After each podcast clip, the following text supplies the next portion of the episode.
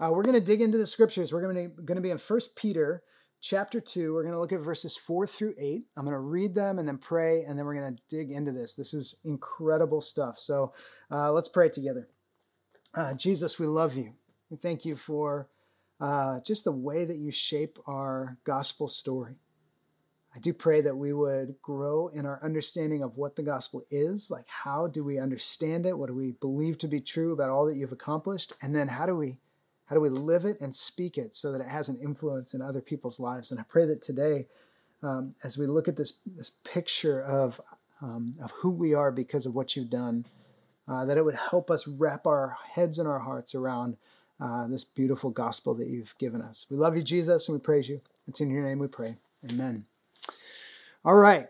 Well, I hope that First Peter has been wonderful for you. It's been an incredible journey for me. Uh, a couple of things that I just I would love to point out as we get ready for this. Uh, Peter is reaching out to people that are scattered all over the place, and one of the things that he's trying to do, it actually comes to like full bloom here in chapter two, is he's trying to help us understand our identity in Jesus Christ, who we are because of what Jesus has done. Now, that concept of identity, it's actually kind of a prolific concept right now. You can see it in a lot of places, even in psychology. And identity has become this, um, this thing that, that's become very difficult for people to understand who am I? Why am I here? What am I supposed to be doing with my life? Uh, people have genuinely, in our culture, struggled to know their identity. And, and one of the things that the Bible has done, and Peter does so faithfully, is it's given us this laser focus I know exactly who you are because of what Jesus has done for you, and now what he has declared to be true about you because of what he's done. And it gives you this purpose and this way of living. And it's such an exciting thing to see Peter shaping our identity, not making it, Jesus made it, but Peter shaping our identity around the finished work of Jesus. And it helps us to just kind of honestly accept and believe the things that are true about us because of what Jesus has done. And as I said, that, that comes to full fruition here in chapter two uh, this week, and then when we come back from Celebrate Generosity, uh, the weeks following. So I'm really excited about this. So let me read through this. This is 1 Peter chapter 2, verses 1 through 8. It says, As you come to him, a living stone rejected by men, but in the sight of God, chosen and precious. You yourselves, like living stones, are being built up as a spiritual house to be a holy priesthood, to offer spiritual sacrifices acceptable to God through Jesus Christ. For it stands in Scripture Behold, I am laying in Zion a stone, a cornerstone, chosen and precious, and whoever believes in him will not be put to shame. So the honor is for you who believe but for those who do not believe, the stone that the builders rejected has become the cornerstone and a stone of stumbling and a rock of offense. They stumble because they disobey the word as they were destined to do. Now, I love that Peter writes this. I don't know, you could probably count up how many times he uses the word stone, cornerstone, or rock over the course of this passage. It's kind of a significant thing because Jesus actually changed Peter's name. Uh, when he first met him, his name was Simon, and then he said he's going to call him Cephas or, or Petros in Greek. That word literally means rock. And that's Peter's, that's who he is now. He's been given this identity as the rock. And way before Dwayne Johnson. And you have this picture that, that he is bringing the theological elements of the stone, the cornerstone, the rock, uh, all of the things that have been said about the Messiah. He's bringing them to our attention, and it is unbelievable. So I can't wait to dive into this. All right, first thing, back in verse 4, Peter starts by saying, As you come to him. Now, this is a really important thing to see. Peter's writing, and he's basically looking at it and he's saying, All right, for all of you that are followers of Jesus, and he kind of has already defined that as the audience when he said, And if you call on him as Father, uh, that's back in chapter 1, verse 17. And so he's been building up this thing of like, all right, I'm writing to Christians. Now, you may not be a Christian. You may not be a follower of Jesus. You haven't done that thing where you've said, Yes, I want to give my life to Jesus, or I want to follow Jesus, or become a disciple of, or an apprentice of Jesus. That hasn't been your story yet, but you're here and you're listening. And I hope that even as you're listening to Peter talk to people that have already said yes to following Jesus, it would be so helpful for you as you're trying to figure out what do I believe about this? And what does it mean to be a follower of Jesus? And how, how would I even go about the business of following Jesus? Uh, Peter talking to Christians can be extremely helpful for you. So I do hope that this proves to be helpful. But one of the things that Peter does is he uses this present tense. And he says, as you come to Jesus, and the, the significance of the present tense, this kind of active tense, is that it just keeps rolling. So this isn't salvation, like your come to Jesus moment, like one time you came to Jesus and, and gave your life to him. This is Peter talking about the like directional orientation of the life of a follower of Jesus. And the Bible does this often. It talks about that in terms of like our, our motion or our direction. Paul says in Galatians 5:16, I say walk by the Spirit. That whole idea of like walking by the Spirit. It's as you live your life, step by step, the things that you do, I want it to be done by the Spirit. Or Jesus says in John 14, he says, I am the way, the truth, and the life. But that way, he goes on to talk about it being the narrow path or the gate. Jesus is giving these pictures of like, this is the direction to go if you want to meet the Father and spend eternity with Him. It's through me. And here Peter's doing that same thing, but he's saying, look, as you come to Jesus, and the indication, the assumption, actually, Peter makes a huge assumption that if you call on him as Father, if you're a follower of Jesus, one of the things that's going to happen to you is that you are going to come to Jesus on a regular basis. Now, why would we come to Jesus? We come to Jesus to confess and repent. When we, when we confess our sins, he's faithful to forgive us our sins, faithful and just to forgive us our sins, John writes in 1 John. This picture of repentance, we're coming to Jesus because I don't know if it's true about you, but most people, when they give their lives to Jesus, I'll go ahead and say all people, do not instantly turn into perfect, holy human beings that never sin ever again. In fact, I don't know a single Christian that's ever given their lives to Jesus and has never sinned again we all continue to struggle with this battle of uh, the things that our flesh wants or the influence of the world, the weakness of our mind, and we sin. And so we are in this place where we are continually coming to Jesus, not for more salvation, but asking Him to forgive us our sins and to continue to purify us and walk us towards this character of who Jesus is. Uh, we, we come to Jesus with offerings, with our generosity. We bring our, our resources or our talents or our money and we, we lay it down, and it's this gift, it's this offering. We, we bring it to Him, and, and that's part of our coming to Jesus. We come to Him in prayer. How many of you have needed something at some point and you prayed and asked God for it? Well, that's that's part of our coming to Jesus is he wants us to cast our cares and our anxieties on him because he cares for us. Well, that's us coming to Jesus. We come to him in worship. So Peter is assuming that your life is going to be oriented around this direction of continually coming to Jesus. So I love that that's the assumption starting off verse 4. Now, Peter, uh, you often see this with biblical authors. It's like they have something that they want to say and they start writing it down, but then they say something about Jesus and they just can't help it. They want to go on this epic rabbit trail about who Jesus is. So Peter says, as you come to him, and then he's going to give us more instructions later, but he stops to talk about Jesus, the him. As you come to him, a living stone, rejected by men, but in the sight of God, chosen and precious. Peter's bringing in, in this moment, he's like, okay, let's just talk about Jesus for a moment. All of the Old Testament, has been pointing towards this Messiah, this idea of who Jesus is. He is this stone, this cornerstone that's been promised for so long. And Peter just brings it together in this powerful moment to say, yeah, you need to understand this is Jesus. Let me show you a couple of the passages that talk about Jesus as the stone or the cornerstone. This is Isaiah 28 16. It says, Therefore, thus says the Lord, Behold, I am the one who has laid as a foundation in Zion a stone, a tested stone, a precious cornerstone of a sure foundation. Whoever believes in uh, whoever believes will not be in haste. Now, this picture of a foundation is pretty critical. If you've been a part of Anthem, you've heard me tell this story before. Uh, but the house that we bought um, six years ago here in Thousand Oaks is in a neighborhood that's famous for its cracked slabs.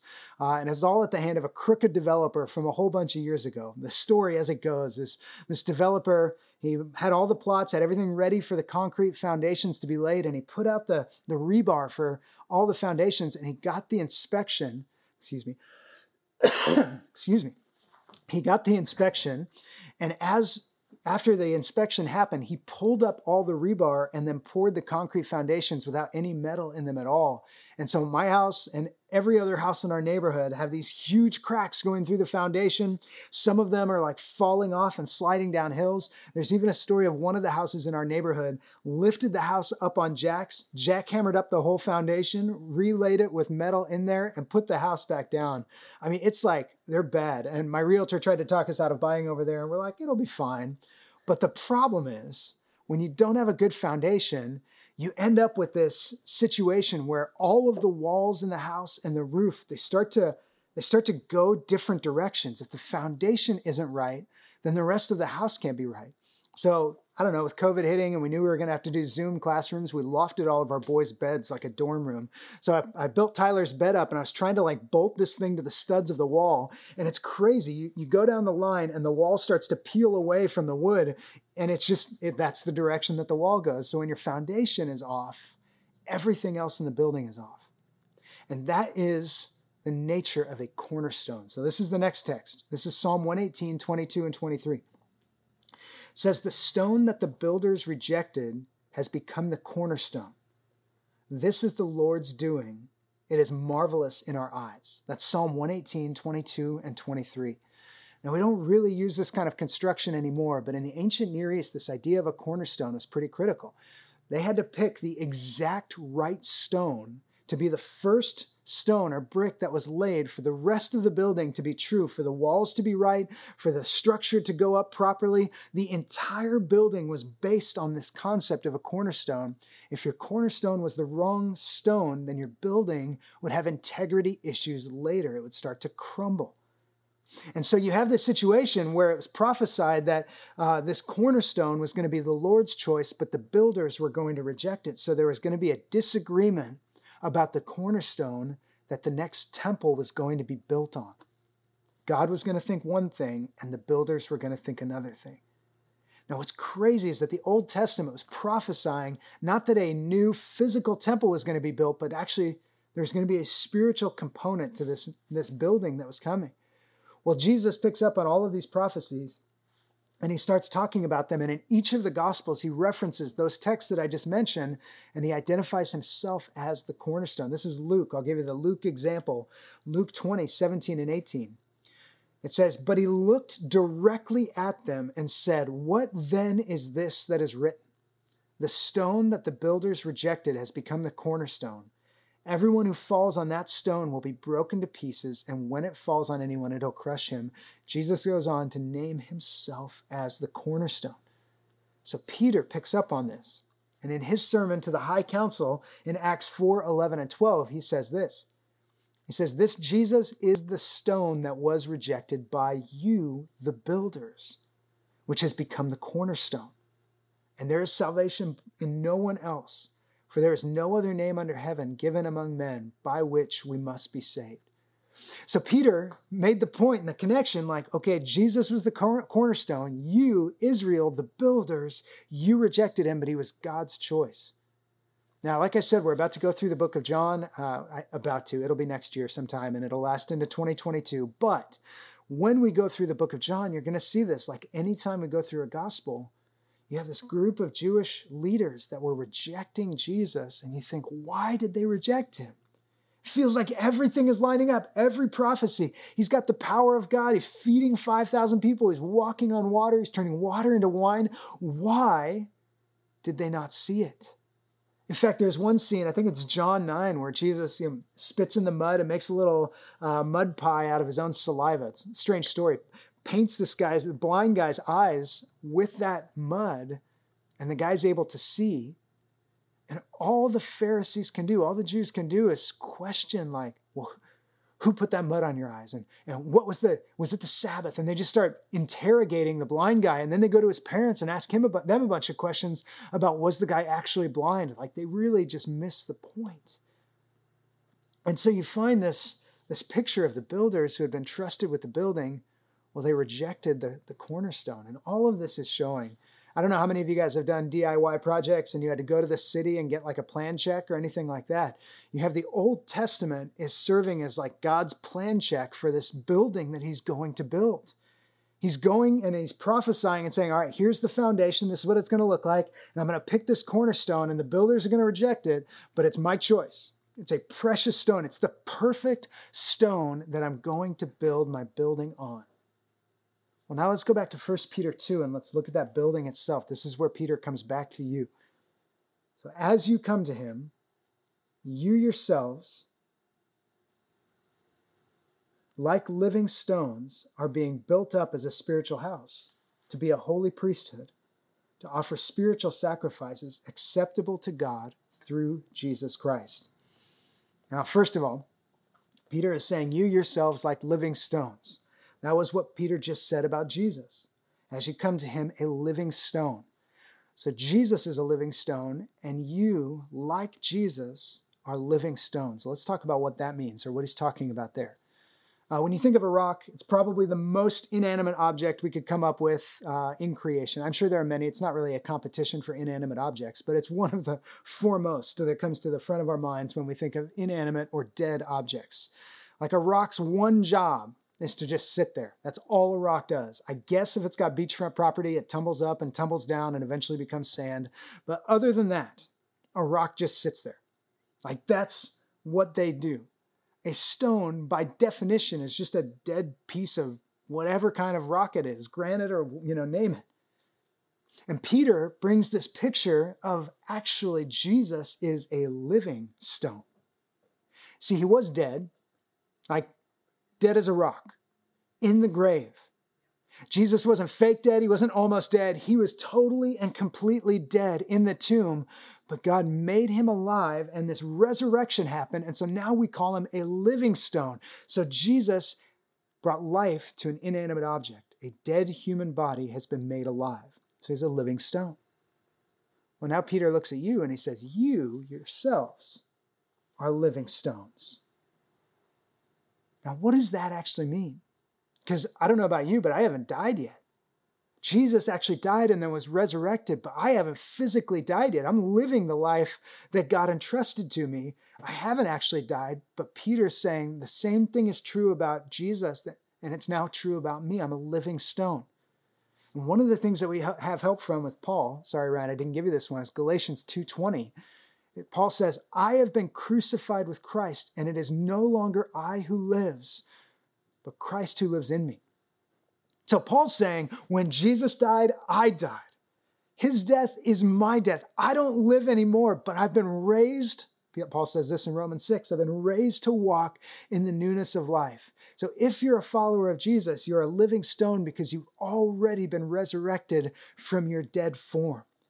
Paul says in Ephesians 2 You were dead in your trespasses and sins, but God, being rich in mercy, has made us alive together with Jesus Christ. So we are alive now, here in our mortal bodies. We've been made alive. That picture is so helpful, and Peter wants us to understand it too. You yourselves, like Jesus, are living stones. You were dead, but you've been made alive. Power of the resurrection has already been applied to you. This is part of your identity.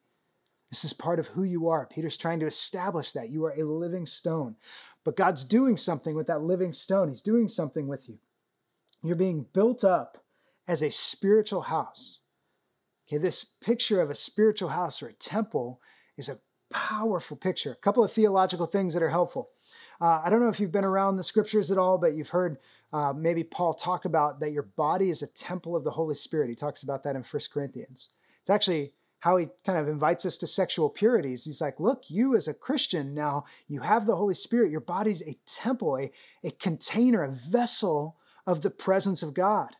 He calls us in Second Corinthians, he calls us jars of clay. So, us, these earthen vessels, you broken, ugly thing, you contain the presence of the most holy God. Sorry for calling you broken and ugly, but it's just true about all of us. We're in these sinful, fallen, broken vessels but we're inhabited by the presence of God. We have his presence. So that's one thing that's true about us in our identity is we are containers of the presence of God, all of us, all the time. What is also true is that God is taking each of us, this is all believers for all time, in every context, in every country, and He's building us up into a new temple. That means that all of the prophecies in the Old Testament that were prophesying this temple, God's looking at it and saying, I'm not building with actual stones. I'm not building a new temple like what you saw in Jerusalem or, or what other people have built all over the world. I'm building a spiritual household. He even uses a different word than temple just to make a clear picture. I'm building a spiritual building, a spiritual household. It's being built up with all of you, you living stones. You are coming together and forming this house that is the container of the presence of the Most High God. So, what are the implications of that? First of all, Jesus is the cornerstone. That means that every block that's being laid in its place is being built off of Jesus as the, as the main picture, as the main line. So he is our course correction. Now, this is something that's really important for us to understand. Course correction is a part of every single follower of Jesus. It's what we need to know and understand is that we will always be course corrected. Paul tells Timothy, all scripture is God breathed and is useful for teaching, rebuking, correcting, and training in righteousness, meaning I need all those things. I need to be taught, I need to be corrected, I need to be rebuked, I need to be trained. I don't have it all together, and neither do you. Revelation chapters 2 and 3, that's the story of God correcting, or actually Jesus writing letters to correct the churches. So, one of the things that's true, if we're being built up into a spiritual house with Jesus as the cornerstone, is that we need to come to Jesus to be corrected and realigned, brought into right relationship and right living all the time. So, just have the humility to know Jesus is the cornerstone and that those blocks are going to be adjusted to Jesus, to his character, to his person, all the time, all the place. That's what I am built on. Second thing is this you are interlocking with every other believer for all time in all places, meaning you need other believers. You can't just go about this thing by yourself. You are interdependent with other followers of Jesus to make up the household of God. So all of us need each other to best represent the household of God. I bring that up because I want to make sure that in, in our efforts to be the church, one of our key objectives, Paul writes about in Ephesians chapter 4, is to make every effort to maintain the unity of the Spirit in the bond of peace. And so, our, our efforts to be considered the household of God is to make sure that we go about the business of following Jesus and strive for unity with other believers.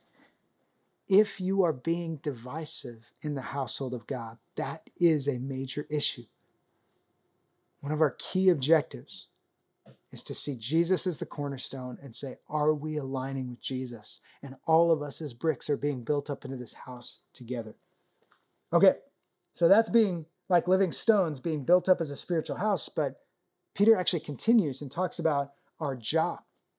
He says, You're being built up as a spiritual house to be a holy priesthood to offer spiritual sacrifices acceptable to God through Jesus Christ. So not only are you the structure of the temple of God or the household of God, but you are also the ministers of it. This is a crazy reality of your identity in Christ.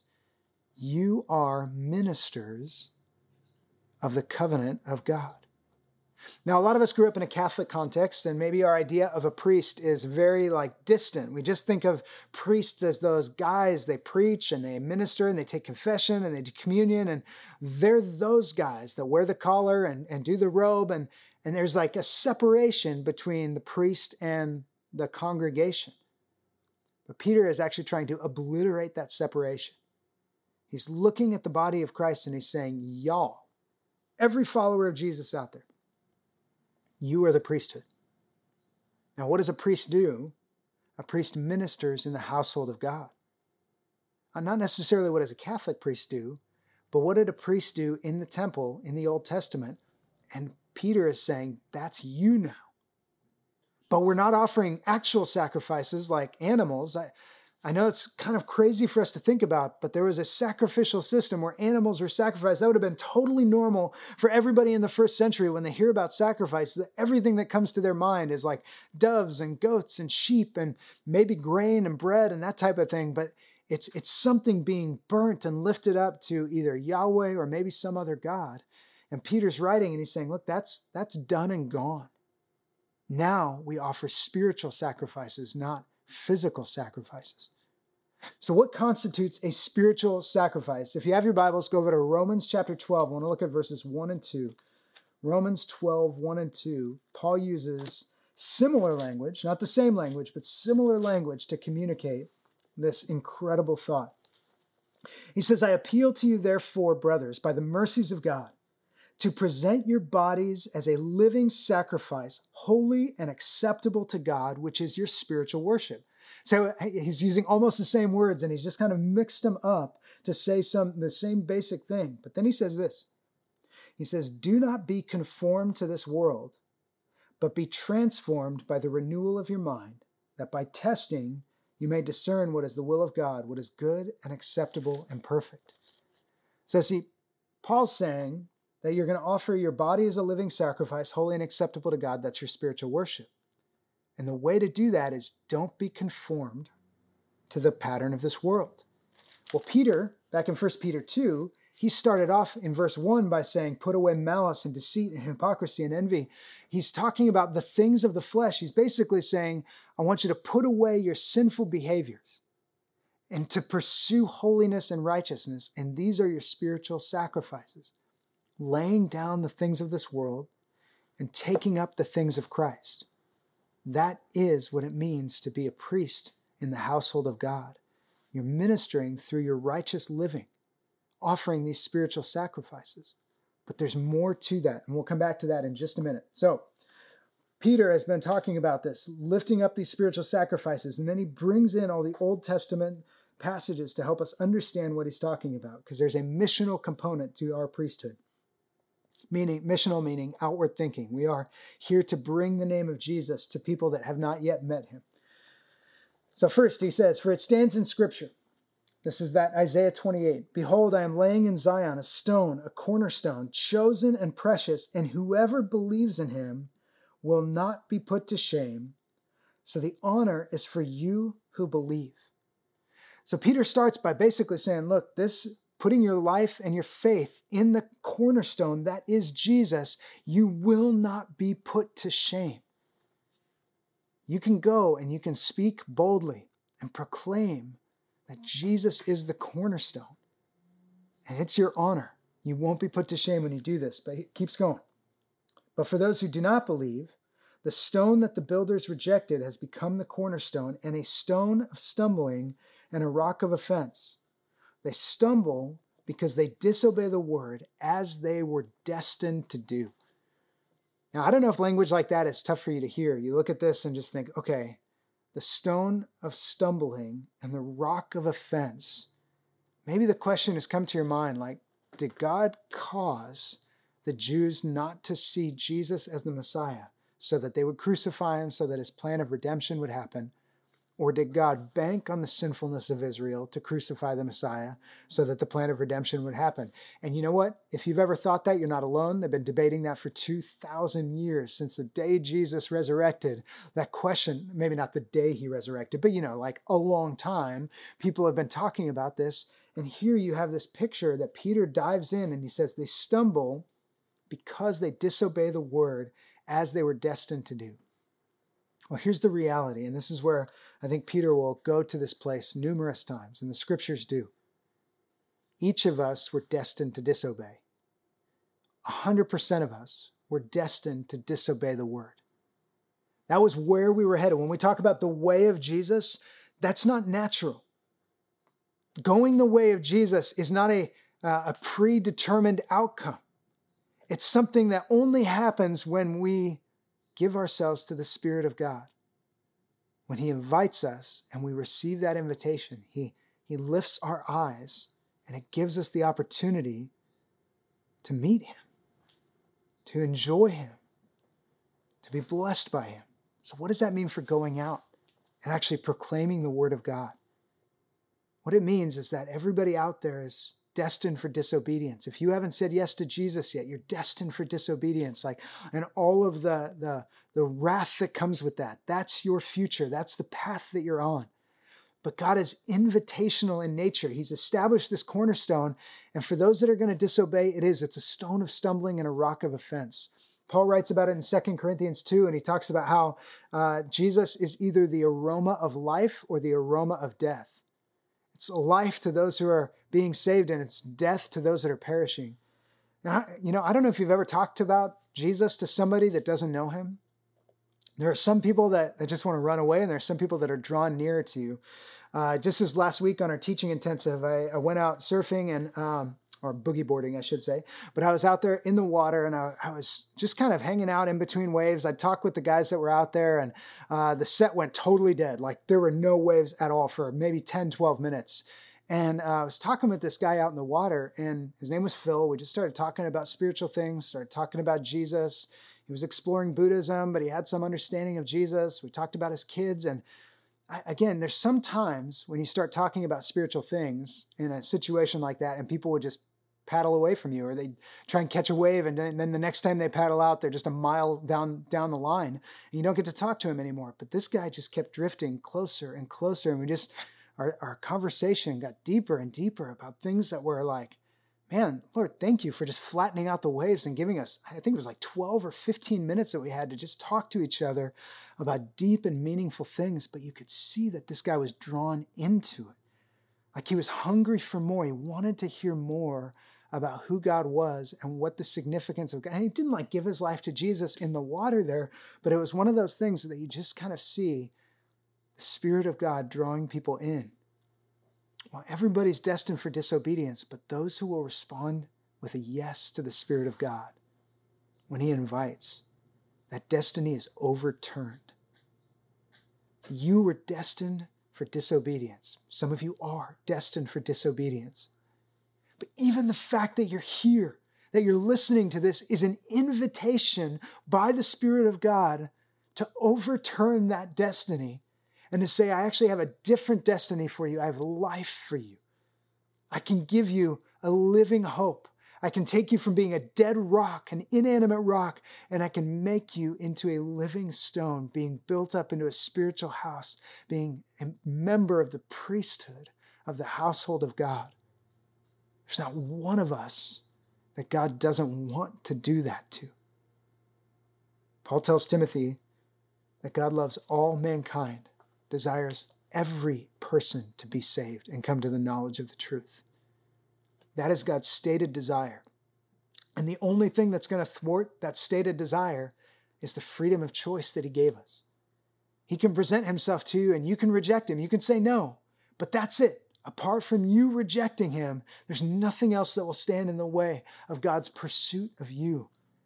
So rather than rejecting him, this is an opportunity in the Spirit of God for you to turn and say yes to following Jesus, to say yes to being made into a living stone. That can happen right now. And I honestly believe that the fact that you're listening to this is evidence that God desires you. His Spirit wants to turn your heart into a living stone no longer a dead, inanimate object. This is the power of God. He loves, He loves you. Before we wrap, I just I don't want to I don't want to walk away from this without saying one more time to those of you that are believers, you need to understand Peter gave you a job. And your job is to be a priesthood in the household of God, a priest in the household of God. What that means is that you serve Jesus and you are qualified to do so. Because of his presence in you, he has qualified you to minister to other people. I was talking with Jen, who leads our prayer team, um, yesterday morning. We met at TO High School and prayed over the school, and I was talking with Jen in the parking lot afterwards, and she said, "Man, I just don't, I don't know that our church gets that 100% of us should be on the prayer team." Like every single one of us should be praying for people because we have the Spirit of God and we can pray for people. If you are a follower of Jesus, you have the power and the presence of Jesus to minister. That's what you have today.